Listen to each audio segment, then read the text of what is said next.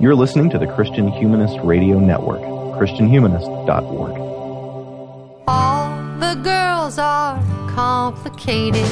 Everyone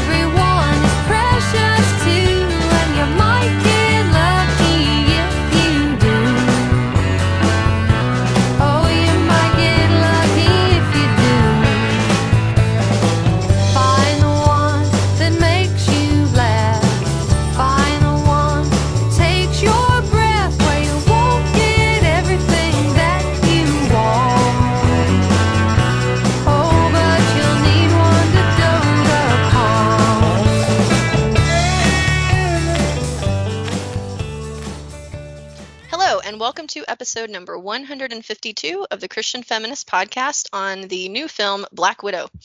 I'm Katie Grubbs, and with me today are Sarah Klooster and Ilea Grubbs. Hi, friends. Hi. Hey, friend. We're going to start out by introducing ourselves for any listeners who don't know us. And Sarah, let's start with you. Hi, my name is Sarah Klooster. I work in uh, child welfare out in West Texas, and I'm a big Marvel fan, so I was very excited to watch this movie. And I am currently mainly dealing with a teething diaper rash filled baby in my spare time. I will ha- keep you in my prayers. That's not an easy stage at all. Um, Ilea, how about you? My name is Ilea Danner Grubbs. I live in Birmingham, Alabama, with my husband and two young children. And uh, I'm a elementary education teacher by trade, but now I'm at home homeschooling full time. And that's pretty much all we do these days. Thanks. I'm Katie Grubbs, and I live in Leeds, Alabama. Um, listeners, uh, Ilea and I are related. And we live really. in the same town now. It's so exciting. now uh, almost the same city now yeah it's very exciting um, we're sisters-in-law so um, it's not just like a smith and smith thing where we're not actually related to each other um, i'm katie grubbs and i live in leeds alabama as i said with my husband david grubbs of the christian humanist podcast and we with our four children um, I spend most of my time mothering, um, like my compadres in this episode. We have four kids, um, but I'm also a part-time college professor. I'm an online, fully online adjunct for Houston Baptist University, and that's a really cool sideline um, in an interesting way to kind of keep a foot in the academic world. Um, I am also a huge fan of Marvel, which is um, going to segue into the next bit, which is why are we talking about Black Widow? Um, I suggested this topic months ago before the twice delayed release that we're going to talk about in a little bit. Uh, I have watched every MCU movie. I think some of them uh, several times, and I've always really, really enjoyed Natasha Romanoff, aka the Black Widow, not just because she's one of the few women in, in these movies, but I also just think she's very, very interesting in her own right. And because she was finally getting uh, the focus of a feature film all about her, it seemed like the appropriate time to finally talk about her. We could have done it earlier. She's been in a lot of these movies, but this felt like the right time. So that's why we're talking about it now. Um, and so we're going to kind of segue into our knowing section by just, um, like we often do, by delving back into the past just a little bit. So my first question tonight is when did you first encounter Black Widow and what do you find interesting about the character? And I'll, I'll start um, because I just kind of was had started into that a little bit. Um, I saw Black Widow for the first time in Iron Man 2, which was the first movie that that character was featured in. Um, I had not encountered the character before that because I am only a Marvel movies person. I haven't read all the comic books. So I realized that her whole story is very, very different in the comics world. So sorry, listeners, if you're comic book fans. I don't know about you guys maybe you guys have experience. I don't have any experience with the comics. So everything that I, am going to say tonight about black widow and, and why i like her is all going to be related to the films because that's just what i know but um i i w- didn't love the character when i first encountered her the way that i did later but i also think that's because the character was allowed to grow and expand over time. And i think that um she was better written in some of those later movies than she was in Iron Man 2. Uh, so, you know, we can talk more about that too in a little bit. Um, one of the most interesting things about her to me is that she does have this capacity to um, create family um, in the absence of biological family. Which is something we're going to talk about later. And she's a person who has um, enormous care for other people and um, and and love for others, but that isn't um, expressed in typically stereotypically feminine ways. And I, I think that's really um, really really interesting. So um, what about you, Ilea? When did you first encounter Black Widow? Yeah, I like you. Um, Iron Man 2 was the first time I saw her. Um, I, like you, have not read any of the Marvel comics other than Squirrel Girl, but that's a different podcast episode. Um, but I um, my husband has, and my sister and my brother in law have. They're all very big into comic books, um, and graphic novels, and all that stuff. And so I get a lot of secondhand information from them about, you know, I'll, I'll say my thing about the movie, and they're like, okay, well, in the comics, and then I get to hear all about how how the characters have, you know, been developed over the last like 50 years, and and all of these different arcs and all the different universes. So I don't have any kind of a, a masterful grasp on that, but I do have a little bit of awareness of some of the ways that you know the comics are different from the the movies and stuff um which you know i think will come up a little bit later especially when we talk about like taskmaster and stuff but um but yeah i like her um like you, you know, she's definitely been allowed to grow. So I like her more now than I did at the beginning. You know, at the beginning, I mean, even Scarlett Johansson has talked about that at the beginning. She didn't really like the character because it's just kind of a eye candy, you know, thing. Um, but but it is interesting how she's been allowed to grow and how she has kind of held her own little niche in um, a group of really overpowered heroes, you know, as a just mortal, um, you know, her and Hawkeye. But uh, but even like Hawkeye has like I think more combat abilities than she does. So it's been interesting to see how they've kind of preserved her character, even though um, you know she is really outproportioned by a lot of the others. I think that's interesting. Sarah, what about you? Well, readers or listeners, it's a uh, clean sweep. I also first found Black Widow in Iron Man 2. And probably like most everyone else, you know, she had this, it was like, oh, Scarlett Johansson. She always plays like super over the top sexualized characters. And in my head, 10 years ago or more, when I first saw Iron Man 2, I probably sat there and thought I knew exactly who Black Widow was going to be because they cast cast Scarlett Johansson, and I think that that's really turned out to be very different. Uh, they've had, I think, on in a couple of the movies, I think they've used her as like a romantic crutch a little bit. They did that in um, Winter Soldier a little bit. They've had mm-hmm. her be the, you know, she's always kind of the like, oh, she kind of tames the wild beast. So she had like a thing with Bruce Banner or something, and that was the low point. yeah, in Age of Ultron, right, where like she could like it wasn't even like romantic, but they had like a special friendship or something where she could like really calm him down, and she he she was like his special person, but it wasn't really like a romantic thing. I don't well, think. And then so they, they kind of have these little one-offs where they've like they've had her doing like oh, okay so maybe she's gonna be with Captain America okay never mind they drop it okay maybe she's gonna be with Bruce okay never mind they're gonna drop it and it feels like the last two or three movies especially in uh, what we see how she's so incredibly important in uh, Infinity War and Endgame that she actually like she really proves herself to be one of the most compelling of all of the Avengers because let's be honest, she's like the only person spoiler uh, who dies. Everybody else like gets to come back after the snap, and she's the only one where she looks at her and she she truly makes a huge sacrifice. Everybody else gets to come back. So I think that that adds a huge depth, especially with what we know with her now, right?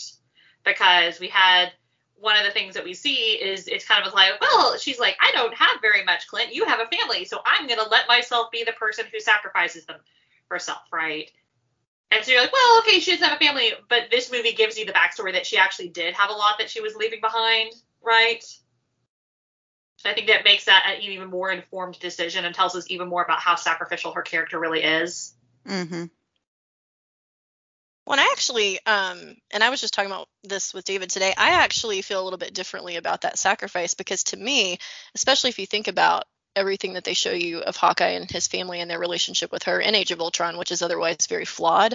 To me, she's not sacrificing herself so that he can be with his family. She's sacrificing herself for their family. Like I think she thinks of his family as her family. I mean, you know, her his, his kids call her aunt.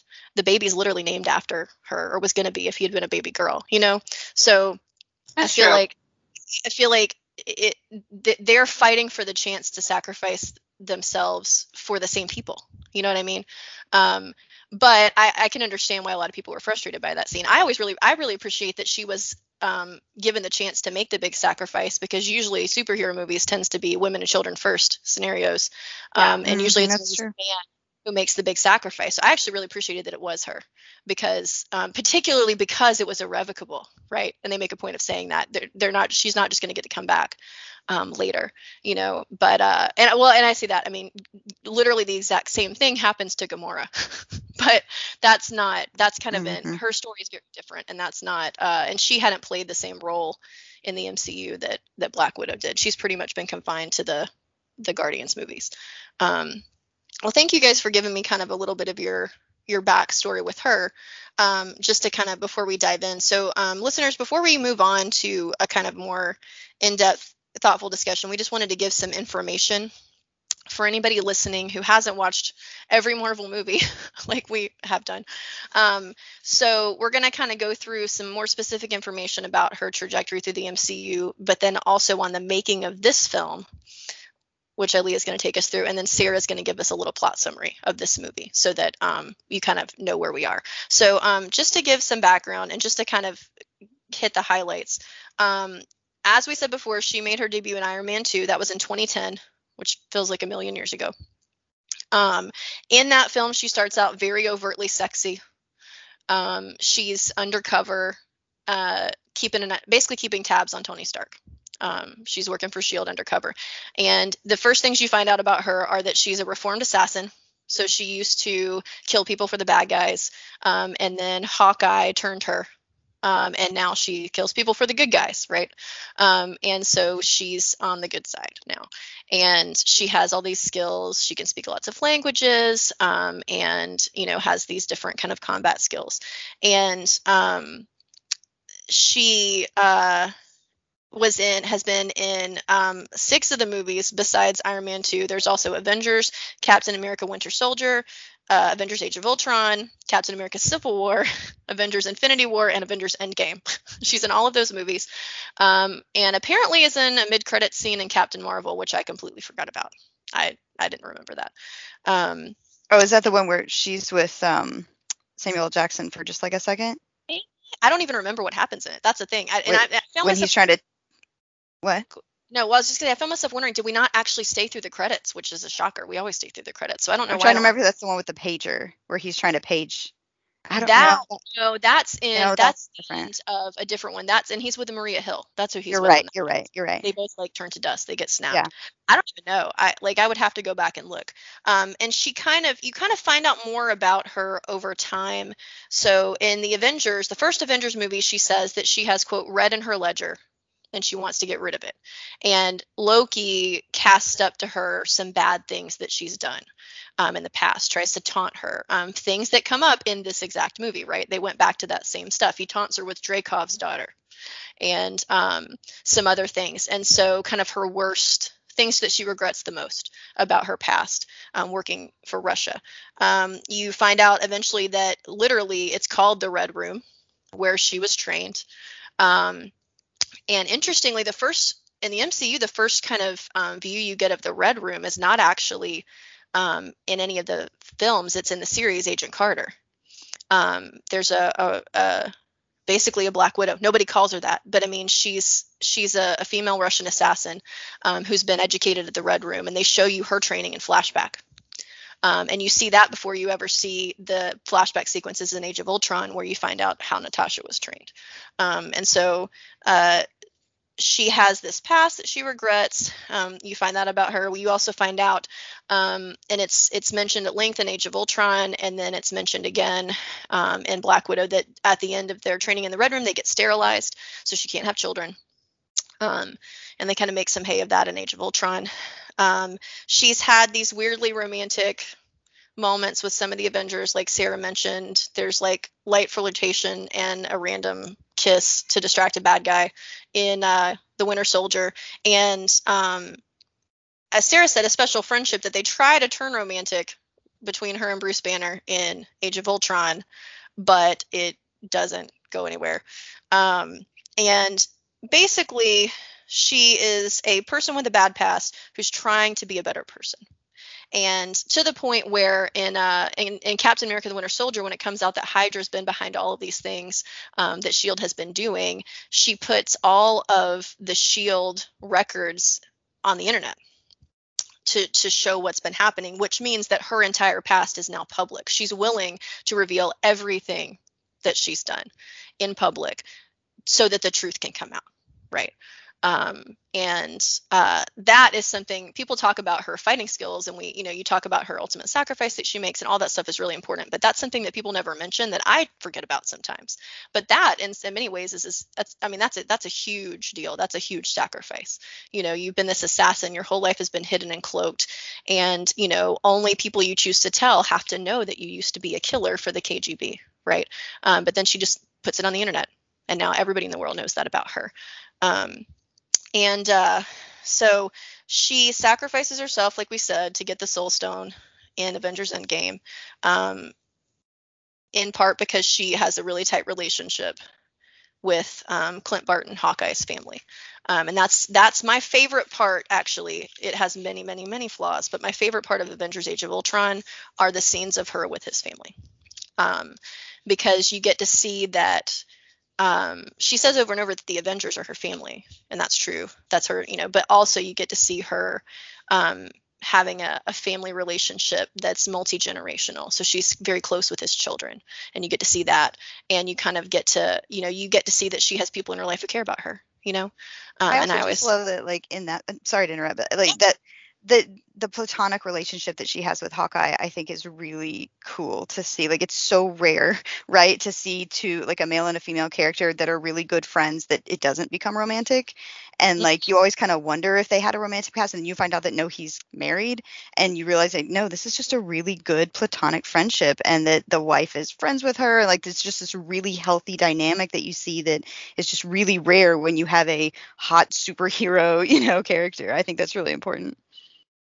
Yeah, yeah, she's not looked upon as an interloper, as an enemy. You know, their whole his whole family has has brought her in. You know, um, and she's she's close. Yeah, I, I that's a great point that I hadn't occurred to me to say, and I, and I like that too that they kind of develop. He she has that really tight relationship with him the whole time, but then you also get to see her develop to me a, a, a good friendship with um, Steve Rogers too.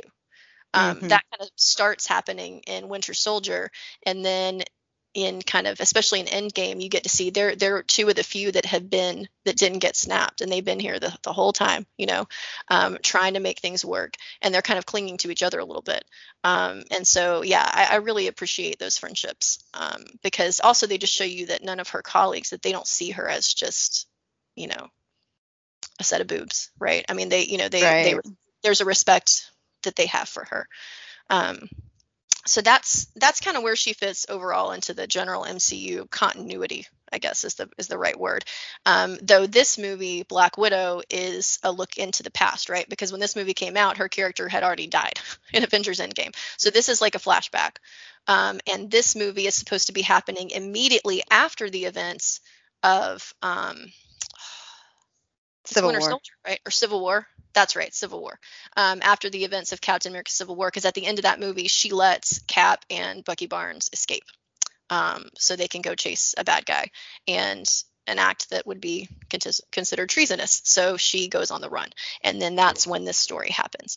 So it's kind of a a flashback, I guess. Um, so just with that, I kind of that whole that's that's the whole landscape, the whole universe that that she fits into. So can you tell us, Ilea, a little bit about this specific film and how it got made, um, and how it has finally shown up here, howbeit late? Yeah. I, yeah, it has been a ride. Like I didn't realize Lionsgate was trying to make this film all the way back in 2004. So it has been, Wow. you know, yeah, like 18 years this film has been trying to get made. Um, they had a director ready. David Hayter was going to write it and direct it.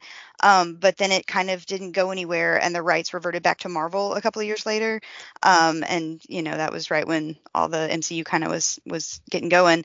Um, and then of course, like you said, she was in Iron Man 2 in 2010. Um, and in 2010, they were already talking about doing a solo movie with her. Um, but of course, it didn't. They didn't actually even start until like 2017. Um, got the director in 2018. Um, they and I should say like um, the director is Cate Shortland, um, but the screenplay was written by Eric Pearson. And um, of course, we talked about Scarlett Johansson already, but um, Florence Pugh is in it, David Harbour, Rachel Weisz, and a bunch of other people, but those are my favorites. um, and it is uh, produced by Marvel Studios and Disney. Um, so after 2017, when the work started, they finally got you know the director set up and everything. Filming took place in 2019, uh, the last hat like May to October of 2019, and it was supposed to be released in May of 2020, but of course, um, it was delayed three times because of COVID-19 pandemic, and um, they just kept pushing it back. They really were trying to wait for theaters to open up, and they just kept not opening up.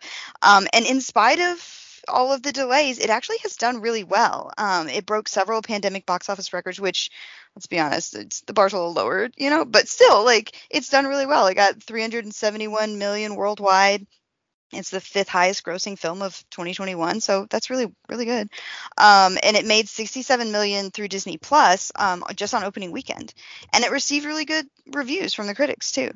Um, now the Disney Plus thing, of course, is interesting because in July of 2021, just recently, um, Scarlett Johansson filed a lawsuit against Disney um, over the simultaneous release, uh, releasing it on opening weekend in the box office, you know, in theaters and on Disney Plus, because uh, her legal team argues that they were undercut.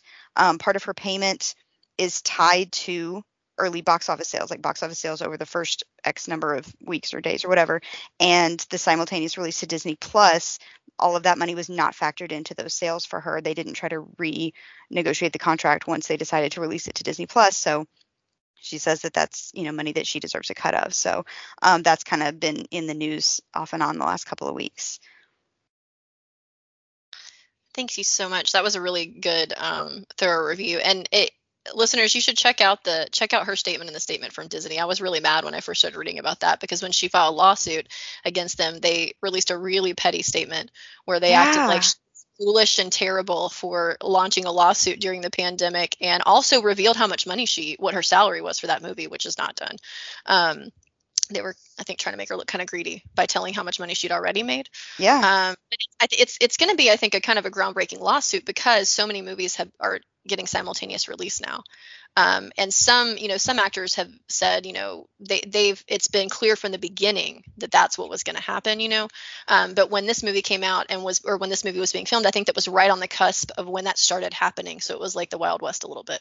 Like I think that they hadn't negotiated some of those things legally as well as they could have. And I Um, think that she has ground to stand on it because I think Disney is scared enough that they're not releasing the Ten Rings movie on Disney Plus until several weeks later. Like they they've gone back to just box office. So I think there were I think that if they thought that they were on solid ground that they would not care and they would go ahead and do both. But Yeah, that's they, true. They, they backed out of that. So And I Well, think I'm there sure. was- Go ahead. there's a pretty massive like fan backlash on that and you know especially disney trying corporate disney who basically owns everyone's childhood and everyone's memory of happiness being like oh no you're being greedy i can't believe you would do something like that for money we are so pure at heart and like I'm yeah, sorry. is the I'm same company that yeah they all their parks open. They don't require any masking in any of their parks in Florida.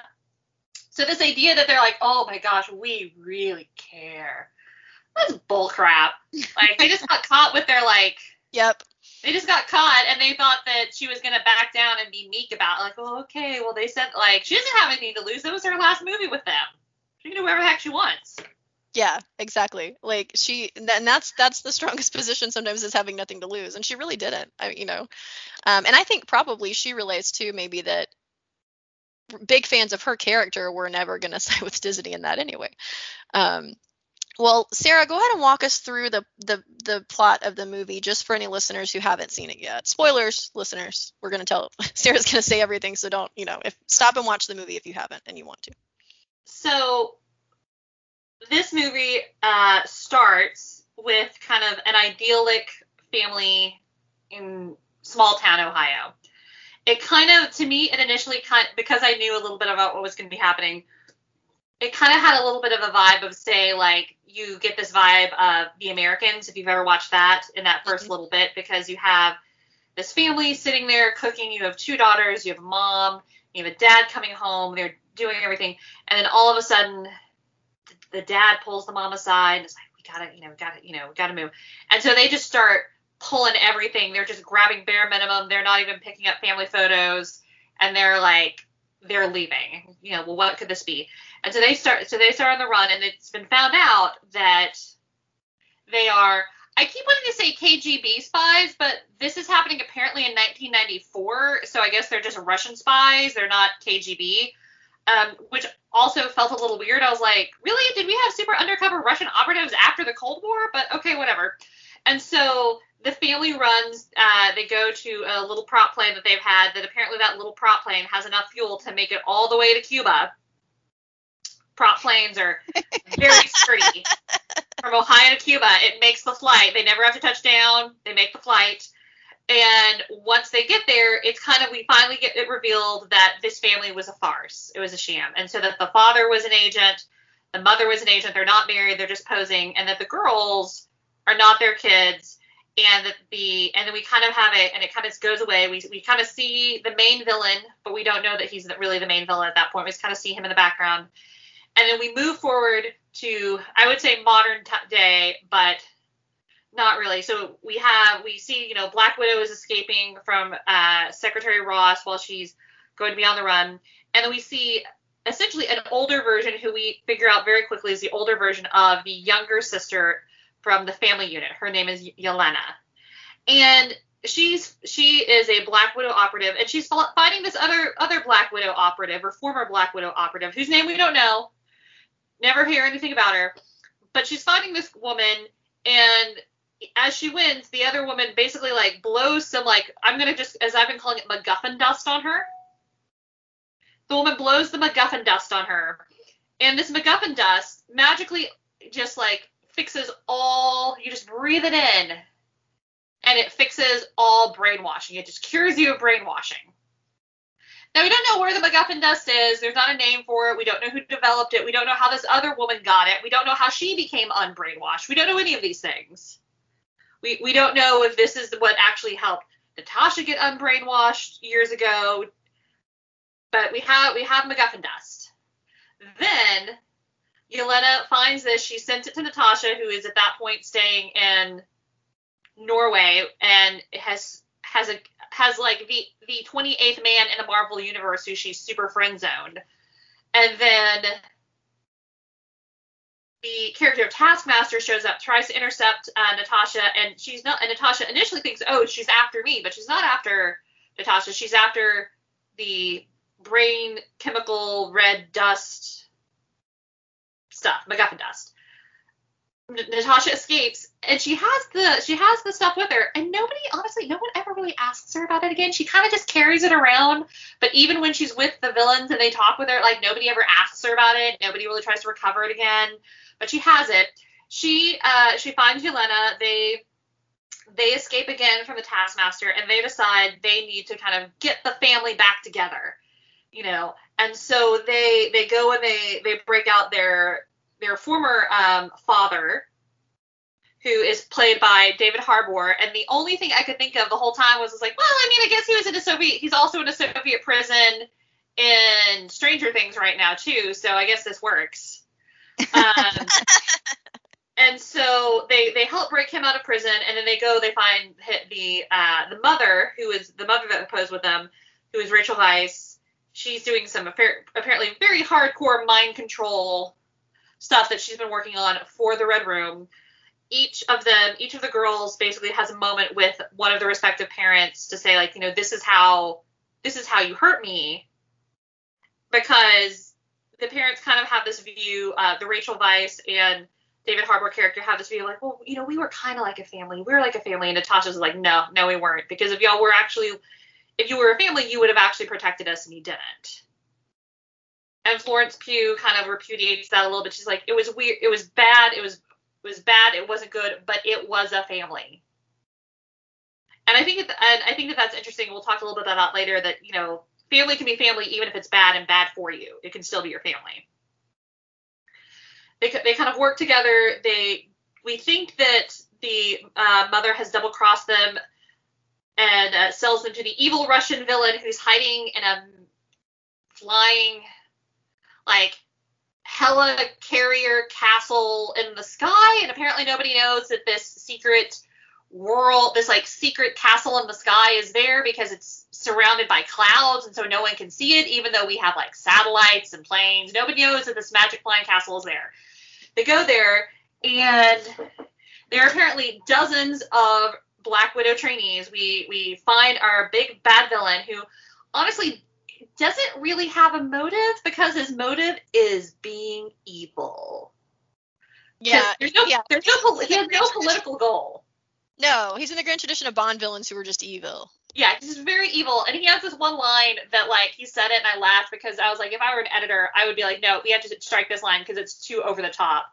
He has this line that's something like, I use the most useless over the most useless resource in the entire world. Girls. Nobody cares about girls. Girls are dumb and girls are weak, and so I manipulate them for evil because I'm evil. And it's like it, it's essentially something like that. And it's like, all right, so we're not really doing anything here except being very on the nose. Okay, that's fine.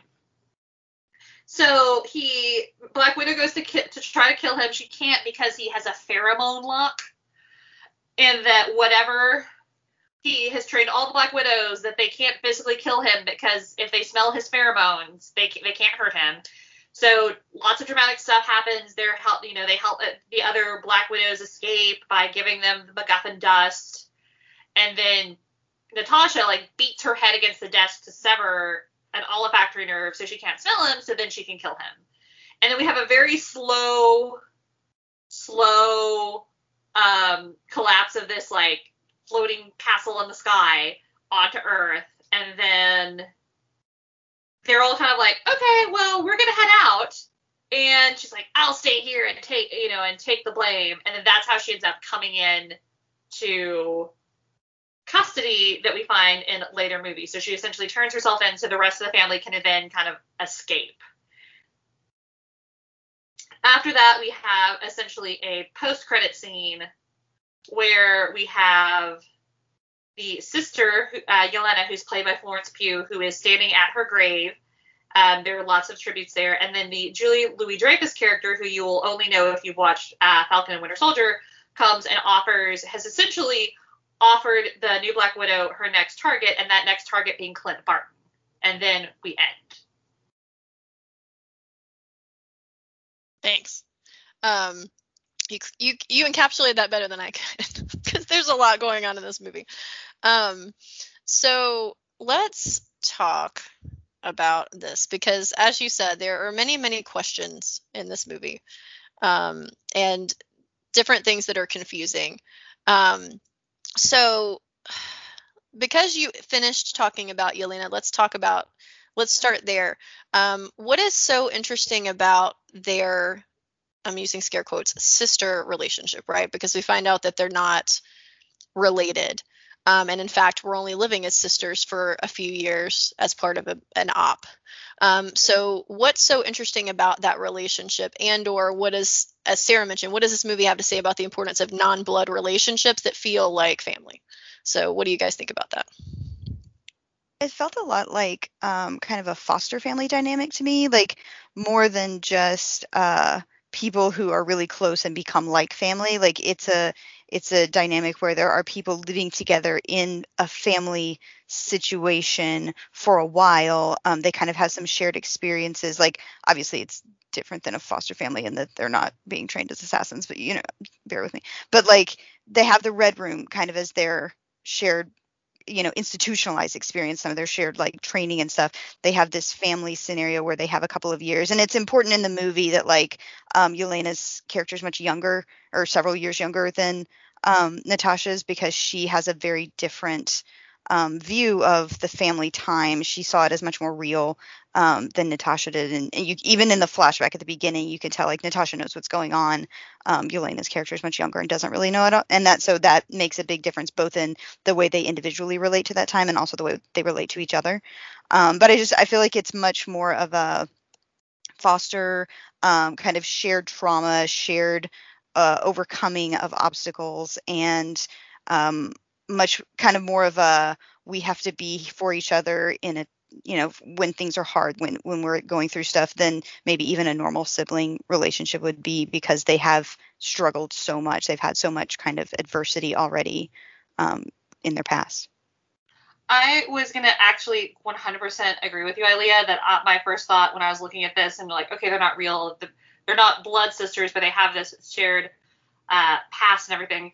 Is I thought of foster children mainly because that's my job. I work with foster kids every day, and I think one of the things that, that you see here that you see with a lot of uh, youth who age out um, is that there is this sense of like, well, who is my family? Who who are my people? And so a lot of our youth try to they try to build that for themselves, but you can see how if this was Natasha's background, that she would have really that she would have sought and found some for herself, which she does and it's interesting to me that she that she feels like she is a little more able to live in the world uh, than her sister is than Yelena is and I think that's because she was able to find that normalcy is a term we like to use in a, a child welfare a lot. She was able to find that normalcy through her friend Clint and kind of seeing that modeled essentially like, oh, this is healthy, normal life, and this is how people uh, live and love and I hate using that live, laugh, love. Uh, this is how people live together. And so she's really able, she really pushes that. And you really see how in other Marvel movies, she is always the one frequently who's kind of like, guys, let's keep this together. We're a family. Like she really focuses on that. Whereas the dudes, like, you have you have Tony and then you have Cap was like, no, we can blow this all up and it's fine. And you know, she's like, no, no, no there's something here and you're to miss it if it's gone because I think she's aware she's already aware of what that is with that loss whereas the others aren't if that makes sense Yeah, yeah, for sure.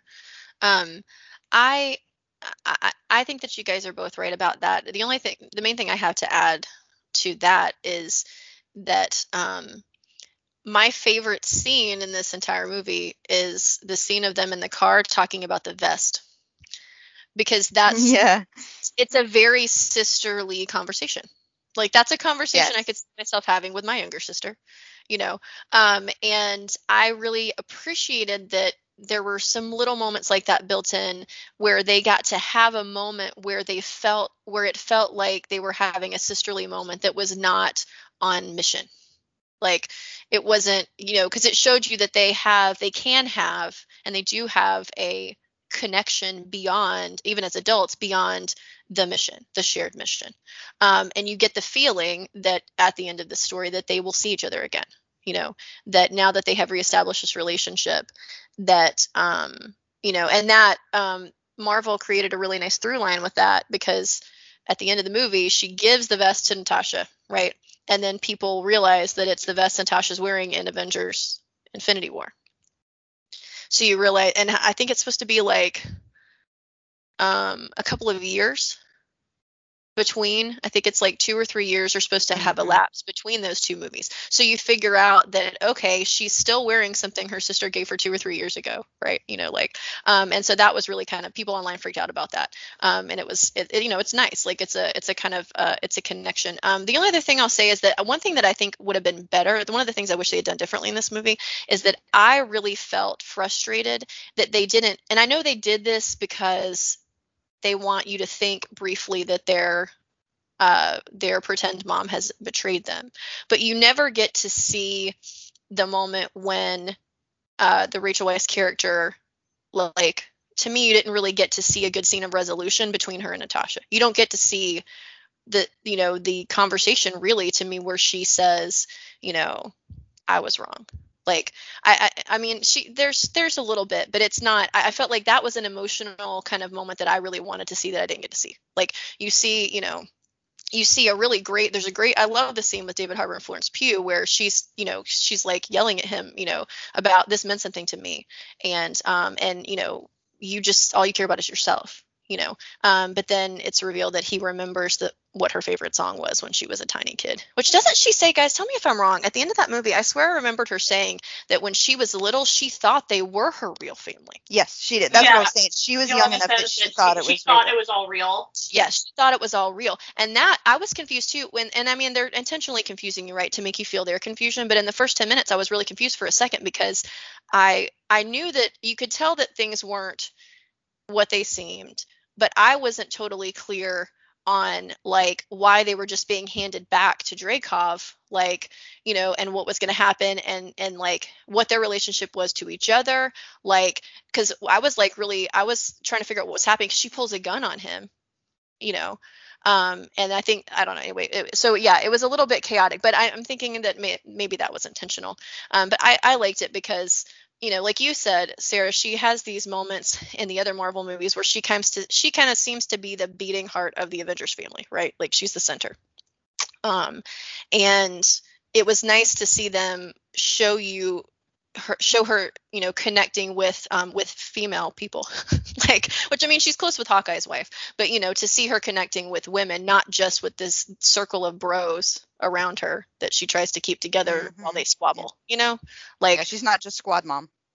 Exactly. Thank you. That's a much better way to say it than how I was gonna. I, I didn't have the right words. Um, so, um, one of the things, my other favorite scene in this movie is um, a scene where they have just busted their fake dad out of jail and they're being sharp with him. And he was like, What are you on your period? And she said. I don't get my period. Um, I've had a hysterectomy.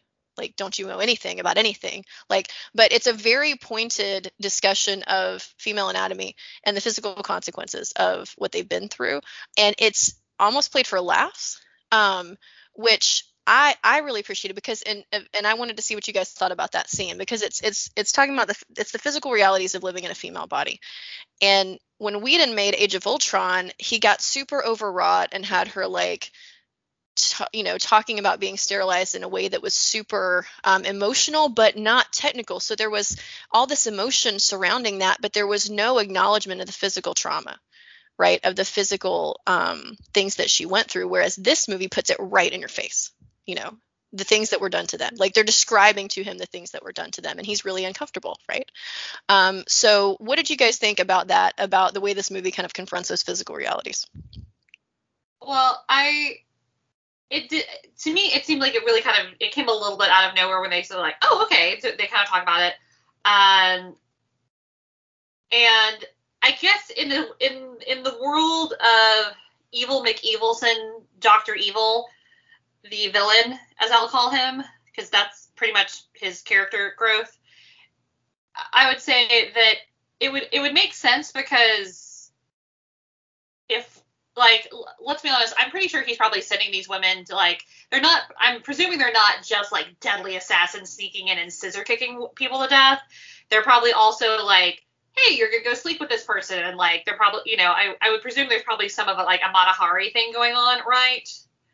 And yeah that's probably true. like I would just presume that's probably part of like this whole like thing of like billions or th- thousands of female assassins that he has all over the world. And I guess like yeah, I guess it would make sense because if you're you know if you get pregnant, you're probably gonna be less effective with your job. And the uh, like sneaking around and killing people and like throwing yourself like basically having no sense of life, no sense of self except for whatever thing that he's sending you on. Um, I will say one of the things that I thought was um, I thought was a little interesting about this was that I'll be uh, I'll be kind of I'll be kind of frank here because that's just how I roll. I was looking at this and they're- and and I'm like, oh yes, so you know like the reality of living in a female body, and I was just like, you know, I I think take it a little more seriously if they had a different female body in this movie, but they all have the same female body of like five, six, and 110 pounds. yeah okay i can Um, I hadn't thought about that, but yeah. uh, and so I think there's I think that they could have I personally think that they could have actually explored some of the actual physical limitations that w- female bodies can have, right? Because what because what it ends up happening is they're kind of all treated as if like super soldiers and that they actually can do anything. And like, I had to have my husband help me open a soda bottle the other day because my grip strength is just nothing. Like, I just couldn't do it. I can, you know, we have very, very weird forms of strength as women, right? Like, you can carry all of the baby equipment, but like, oh my God, this one jar is just too much. And I so did I like how they. Oh, go ahead. Oh, well, and I was to say, I felt like it would have. I actually feel like this it would have felt a little more real, or would have felt more real to me, if they'd actually confronted some physical limitations for things that they were trying to do. Does that make sense? Because what Yeah. ends up happening is we, we treat these female we, essentially they're all men they're all men and that they're indestructible they can lift anything they can do anything they can fight anybody they just happen to have boobs right there's no limitation natural limitation that comes with actually being a woman does that make sense Yeah. I Okay, well, I disagree with that somewhat that's fine. because because of the scenes where she takes off her shirt and you see all the bruises on her back or when they have to stop and get Tylenol because and she actually makes a point about like uh Yelena says something about like one of the big Avengers and and uh Black Widow gets offended. She's like, "Wait, the big ones?" And she's like, "Yeah, I don't think the god that comes from the sky has to stop and get ibuprofen after a fight." Like so I think that, you know, they they really try to I mean, it's a superhero movie, right? And it's a comic book movie, so it's Yeah, not going to be like fair. realistic. But I do think they tried to show like her limitations as as a woman in the discussion about the, you know, you ripped out my ovaries and I, you know, just really got up in there. Like that whole thing was just so like I, as much for the fact that it made uh the man cringe as anything. I think that was a really important. If she had just been talking to her sister about it, I don't think it would have had the same effect. But watching like the just the the words for female anatomy just like physically assault him, like he just like cr- cr- cringes back, you know. Um, so I think that was a really powerful moment of like kind of them reclaiming their bodies in a way that had been taken away from them, especially like you were saying, um, Katie, in in contrast with the way it was not well dealt with in um, Age of Ultron, where she like says that she's a monster because she can't have children, and that line was pretty widely panned as pretty offensive to a, a large swath of humanity. Um, but like so so having them kind of step back and talk about it more as like I- am a victim here of what this you know what has happened to me. And um and then also seeing like yeah they're they're jumping off buildings and doing ridiculous stunts and everything but seeing that there is some kind of like realistic impact to their bodies as opposed to you know Captain America who heals so fast he can't even get drunk or you know Thor who literally has you know no, no problems or what you know what I mean? Like so I do think that they within the bounds of it being a ridiculously OP superhero you know whatever like but it, but I think that they tried a little bit that's fair And actually I do appreciate the degree to which um while you're right, still very like fit and taut and like a still pretty small person, I appreciate that Florence Pugh is not like boobalicious. Like she still has a different Yeah. body shape than Scarlett Johansson. Mhm. Like they don't all look like um oh who am I trying to think of? Like they don't all look like they were drawn for the comics. oh know, y'all like, you know, one thing like i have noticed Yeah. and this is so important that i had to rudely interrupt i'm sorry No, do it. Did do it. y'all notice how Scarlett Johansson had like the skin tight white jumpsuit, and then like Florence Pugh's like was just like normal? It, I, it, I did notice that it's different, particularly when he gives them these jumpsuits. They look huge lying on the ground. Yeah, And well, Scarlett puts it on. is skin tight, like all of her outfits are, right? Like she's always wearing like the skin tight leather outfit. And Florence Pugh looks like she's like wearing like a slight like scrubs or something like that. Like it's just not as fitted. And I kept being like, I kept just noticing this. I was like, I wonder if Scarlett Johansson has some sort of clause that like no other woman in the movie can look as hot as I can or something like that. Like, I just couldn't figure out why the fit was so different between the two outfits. To me, Yelena's been to, to me she's depicted as a slightly more um utilitarian person. I'll say it that way. Like because that's a good way she, she, she chooses the vest with all the pockets because it's so useful. Like you know, so she seems like it, I, and I didn't even notice it. I see what you're saying now, but like if I had noticed it, I might have just thought, well, maybe she likes her pants a little looser because she seems like the kind of person who is all about function when it comes yeah, to and it's the, and it's yeah. opposed to uh, Natasha, who's the poser. Like that's her thing. Like, Right. she's like yeah, she's calling her Natasha out for being a poser, and part of that is what she wears. Like she wears things on purpose. But like, and this is this kind of relates to like a separate but related issue of Black Widow's character weaponizes her sexuality, right? Like, yes, in one sense, she is Yeah. eye candy, she is male gaze, she is all of those things that are kind of gross. And I wish that the camera would not linger so long on her rear end in every single scene. Like, come on. Even in this movie, I was Yeah, like, even come on. movie, yeah, even in this movie directed by a woman, we still get this. But on the other hand, that's that's her thing, and I, I think that it's actually like that there. She weaponizes her sexuality and her attractiveness because she's a spy, and I think that's really important to remember. That like she's she's a very real world hero, and she uses what she has to her advantage, and kind of reappropriates the way people objectify her, and even like the way they underestimate her to get what she needs. And we've seen this all the way back to the beginning, right? Like it, from her introduction and all throughout, you know, she'll she the the scene where she's tied up and and it looks like they're like torturing her but she's like i'm interrogating somebody. What do you need? You know like she she uses her vulnerability to manipulate other people to get what she wants same with her sexuality. So i think that is a really important difference in the characters is um yelena is much more of a direct kind of kick the door down and get it done and um, natasha is much more of a, a psychological manipulation and including using her sexuality That's true. And you, she she even in Avengers she uses apparent emotional vulnerability on Loki to get information from him. You know, um, you and that that one of the that's one of my favorite parts of that movie is you you think that he's gotten to her right by telling her all these things that she did in her past that he knows about or whatever, and then you realize that her apparent that she seems to break. Like she seems to like she's going to get upset. And then you realize that it, this is this has all been a ploy. Like yes so he um, under, he underestimated her and she used it to her advantage Yeah, exactly. But that's a great point. That hadn't occurred to me as one difference. And I, you know, and uh, Sarah, now that you say that though, I'm, I'm now I'm, I'm trying to think forward.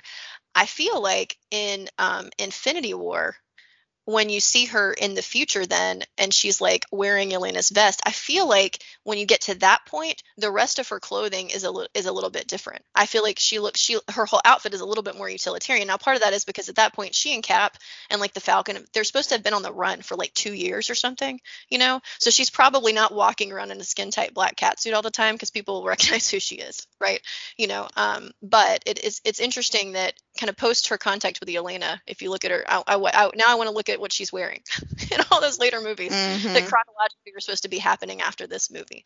Um, I also think, for what it's worth, it's interesting too to to look at the clothes that Yelena's wearing, the civilian clothes that she's wearing in the post credit sequence are really interesting.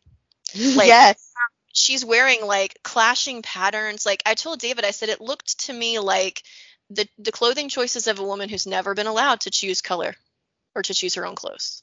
Like I loved that. About and that also uh, russian influences because russian fashion tends to be a little bit um, more uh, vivacious Oh, I didn't a lot of their like um, patterns and colors mixing and stuff like that yeah I love that. I had no idea. Um, well, let's. I want to skip down, um, and I want to talk about uh, how this movie is different than most of other superhero genre movies, particularly in the MCU. And I know Leah, this was your question, so do you want to start on that?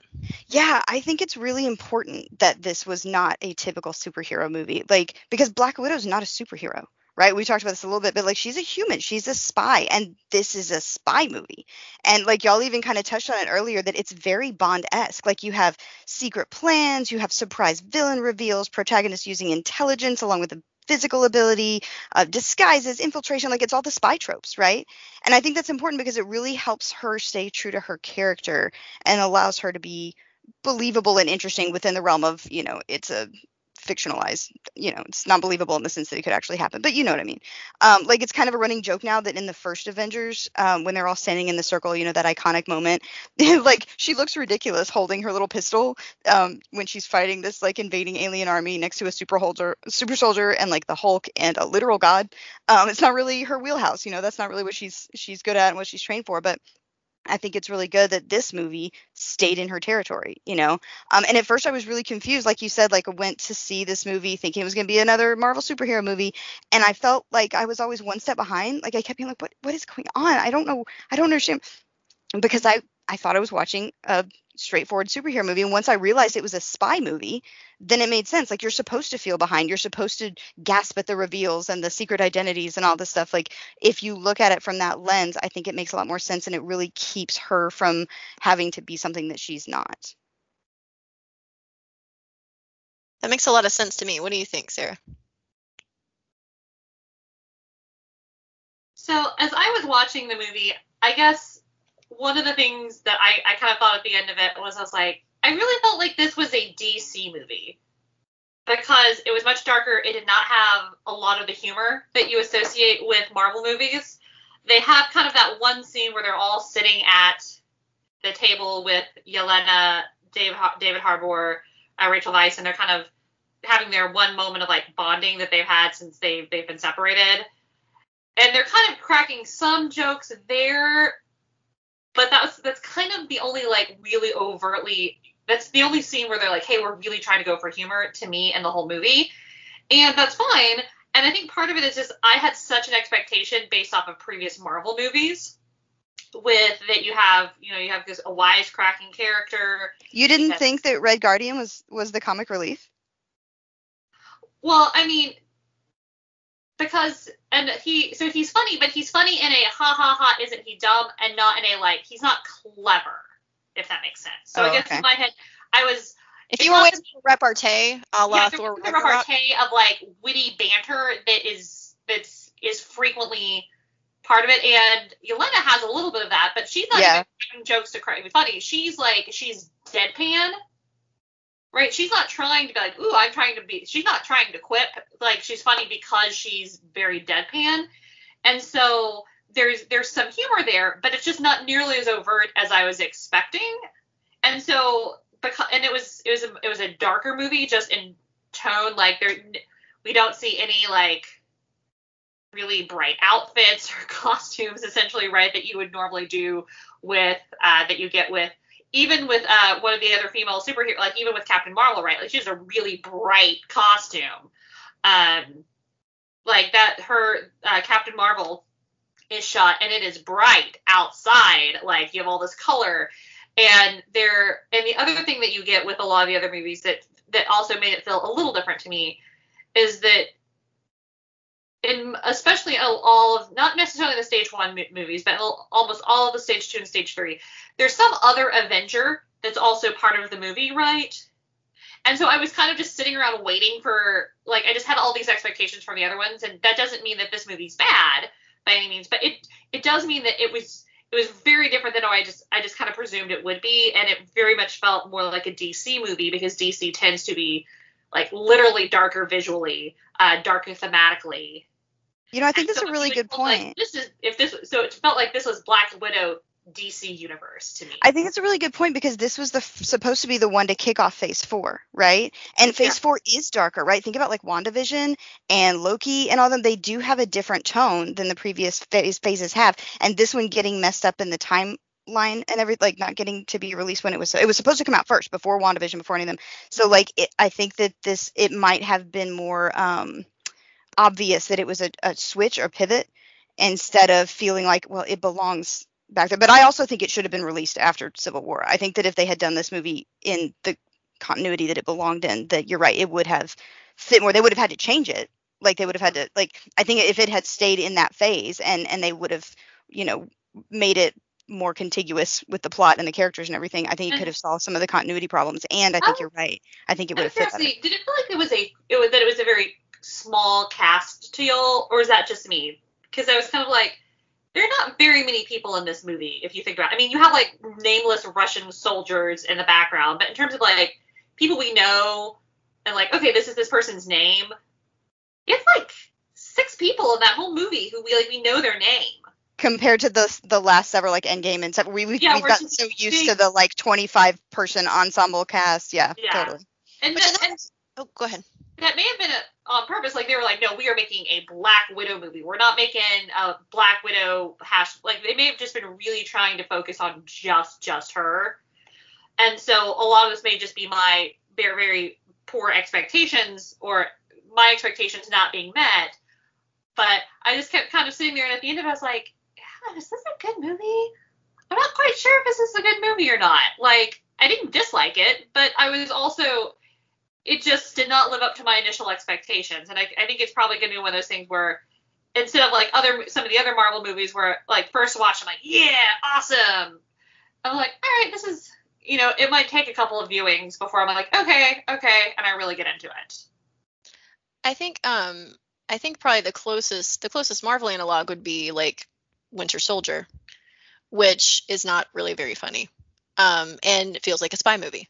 you know, like I think Mhm. that that it, it's very much of a piece with that film.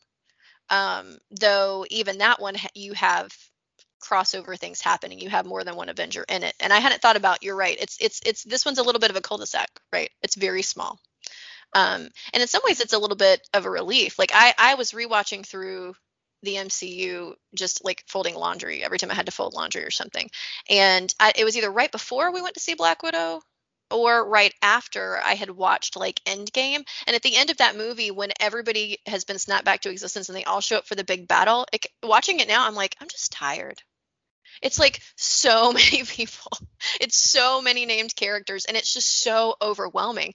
And um, kind of, you know, having watched it so close to then watching Black Widow, it was a little bit the this the spareness of this movie, like the the kind of scarcity. You're right, like the very small cast was a little bit of a relief to me. Um, it was a you know a chance to kind of like take a minute and focus in really tight on a few people. Um, and and it's it's tough too because like I, I had completely forgotten that her name was even Taskmaster because like it's not a very memorable name. Um, which apparently that character's super interesting in the comics. Mhm. Um, and yeah, really he is. cool, which is something you told me, Ilea. I didn't know that. Um, but you know, sh- you don't find out really her true identity till really close to the end of the movie, and I, I think it would have been interesting to find out more about her to see her do more of anything once Well, and in the comics, you know, it's not a girl, it's a guy, and that was a pretty yeah. pretty big shockwave went through the uh the fandom online about that one. They were a little upset Uh, about that. Well, I we we've we've kind of we've we meandered in the best possible way, and I'm really I, I feel like everything we said was really really good. But we do actually need to move on to passing on. But before we do that, any final thoughts? Is there anything else you guys want to say about this movie? I'm glad that they finally did it. I wish they had done it earlier, and I hope that going forward that they will not do it as a like, you know, afterthought, um, but will consider the female characters as prime characters worthy of solo movies on their own in their own time. I would say that I like I I love Natasha. I I had I was very excited for this movie like for the two years or so that we were like, oh guys, we're gonna do this episode. Never mind, guys, we're gonna do this episode. Never mind. So I was I was really glad to finally get to see it, but I wish that they had allowed like because I wish they had, had allowed a little more subtlety, and that the villain was that she had a better villain. I think a lot of times, you know, Marvel can. One of the long-term complaints with Marvel is that you basically, out of eight trillion movies and eight trillion dollars, you only essentially only have two good villains out of all of that, and you essentially have Loki and then you have Thanos, right? And you and so Marvel tends to have a lot of disposable villains who just kind of show up for one movie, you don't know much about them, and they kind of go away. And I felt like this was a particularly weak villain. And I think that a lot of times superheroes are only as good as the villains they go up against. And there was nothing about this villain that I just didn't. I, at no point I was like, oh my gosh, is Natasha not going to be able to make it? Like you, I think sometimes you want that like element of, are they going to do it? So that you really get like, yes, this is how awesome my hero or heroine is. Because look at this, look what they've defeated, and they're in this case is kind of a slime ball. Um, and so I I wish that they had I wish that they paid more attention and the, the, the villain had been better, maybe a little more charismatic, so that you could be like, ooh, I kind of see how people actually would want to follow him, right? As opposed to this skeezy old guy. Does that make sense? It does. Okay, I know, I know we've got to move on. I, my counterpoint to that is I think the true villain of the story is her past, and the other Okay. guy is just kind of the thing that she has Okay. to do today. He's okay. I mean, or, or or or maybe he's he's like a symbol of that past, right? But I, Mhm, yeah. that's an interesting take. I hadn't. What I was going to say is that I think they tried to gesture at something bigger by showing you the like the ma- apparently massive scale of his human trafficking, but Mhm. you don't. I mean, it's like pictures on a screen, right? Like you don't really get to feel that. The Yeah. best. The best the best moments of that are actually right at the beginning, but you don't take I didn't take it super seriously because you don't really even understand what's happening. At the very beginning, they show you all these really quick shots of like all these little girls in Mhm. cargo containers. And like it's very disorienting. And I think they're trying to make you feel like Yelena and Natasha, like how they, you know, because they're shoved in. But um, so I think they tried to make it seem like he was this big, big, big baddie. But you're right, because we've never seen him before this movie. Like, and they don't even they could have, you know, they could have made him deeper by, you know, saying like that, you know, losing his own apparently losing his own child, right? Because you think that maybe his kid got killed or whatever because of the Black Widow, like that it somehow broke him even worse and made him even more evil, right? Because you know uh, because of the trauma. But then you found out that he just turned his own kid into a weapon. Like I mean, yeah. So I, I see what you're saying, Sarah. I think I do think that uh, Heroes is dignified by a good villain, but I, I also, Leah, I like I like that idea that um, he's maybe not even the real problem, right? Um, and you can see that too, like, and he's definitely not the only. He's he's definitely not the cause of their interpersonal friction, right?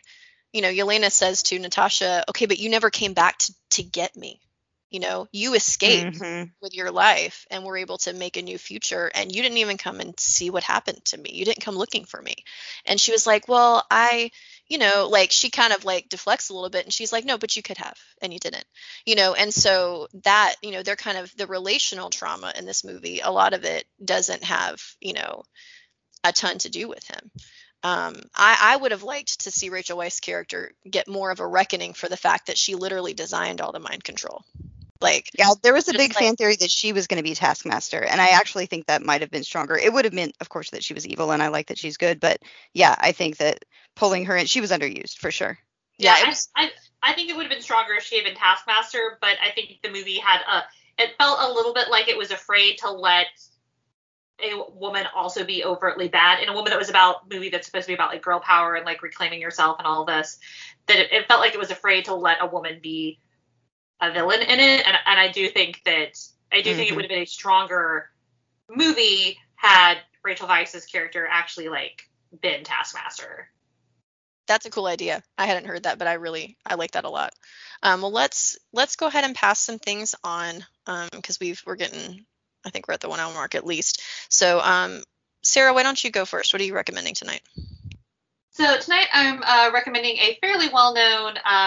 I will say we. I'll say I'll recommend either the anime or the manga of Gunslinger Girl. This is a manga or anime, uh, whichever you prefer to uh, consume, about uh, young girls in Italy who are essentially orphans, and they have had uh, they've kind of been cybernetically enhanced, and they are assassins. And it's kind of a political thriller. It's really, really well done. It's pretty violent, uh, but it is very, very enjoyable, beautiful artwork, and uh, a lot of the same stuff that our uh, Black Widows go through of like the brainwashing, all of this stuff. They have conditioning, uh, they have handlers, all this kind of stuff. It- there's a lot of really cool stuff that goes with it. So I will recommend Gunslinger Girl. Thanks, Leah. How about you?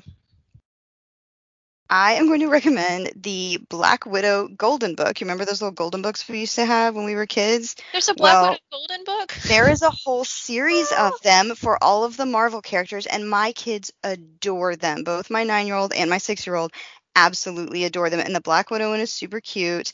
And um, so, yeah, they're just little golden. I mean, we get them at the library, um, but they just do like a little story. They tell about each of the characters, and it's all like kid friendly, you know, obviously, and um, little drawings and stuff. But it is a really fun series and a really great way to I don't know if I mean I know Katie, your kids are the same way that like they love everything about the idea of superheroes, even though they're not nearly old enough to watch like an actual Marvel movie. And so this is a fun way that they feel like they're kind of participating in our discussions of different characters and stuff, um, being able to kind of be exposed on a very kid friendly level. That's awesome. I I had no idea. We have the Princess Leia Golden book. I am a princess. um, that's awesome. Yes, I love that one too. Yes, um, but I didn't know there was a Black Widow one. Yeah, we need to get him because yeah, my kids know all the names because my little guy who's five likes to talk about it. So I've told him about all kinds of superheroes. Um, I made the mistake of mentioning Deadpool one time, and he's like, "I love Deadpool." I'm like, "You do not love Deadpool. like you have no idea what you're talking about." And I can't even tell you why it's inappropriate. But just please don't go to school and say I love Deadpool. Um, Your teacher's gonna think I'm the worst parent in the world. Um, so I am recommending. Um, I'm gonna be really pedestrian and recommend something that's already really popular, but I really enjoyed it. So I'm going to recommend Marvel's Loki if you haven't watched it yet, listeners. Um, it's Also very good. Very so good. um, it's the most recent TV series. Um, so they started with WandaVision and then did Falcon and the Winter Soldier, um, and then now Loki. Um, obviously, a big showcase for Tom Hiddleston.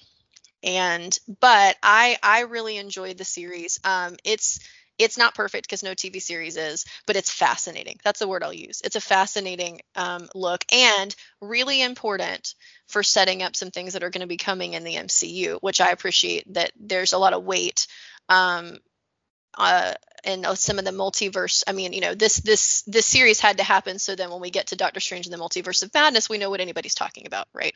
Um, and it's interesting that they put that in a TV series. Um, so definitely check out Marvel's Loki. Really interesting female characters. Um, and uh, you know, you get to ponder what would happen if you uh, developed a relationship with a variant of yourself. so um, it's a fascinating look. So check out Marvel's Loki. Um, well, listeners, thanks so much for walking through Black Widow with us. We are so excited that we got to finally talk about this movie. Because um, Sarah's not joking. We have been we have had this in the works for ages, and I just kept having to push it back on the schedule, push it back on the schedule. So we're thrilled to have finally brought it to you. Thank you for listening to the Christian Feminist Podcast. We love to hear from you. Um, we love your emails and recommendations, and we love when you guys contact us on our Facebook page. So if you have topic or reading recommendations for future shows, or if you just want to connect with us, you can do that at Christian Feminist Podcast podcast at gmail.com. You can also find us on our Facebook page or at the uh, network's Twitter handle at CH Radio Network. And you can check out the show notes from this and all our other episodes at the Christian Humanist blog at christianhumanist.org. The Christian Feminist Podcast is a member of the Christian Humanist Radio Network. Kristen Filippic is our press liaison. For Sarah Kluster and Ilea Grubbs, I'm Katie Grubbs. Tune in in two weeks when we'll discuss the women of Lord of the Rings. Until then, in essentials unity and non essentials liberty, and in all things, love.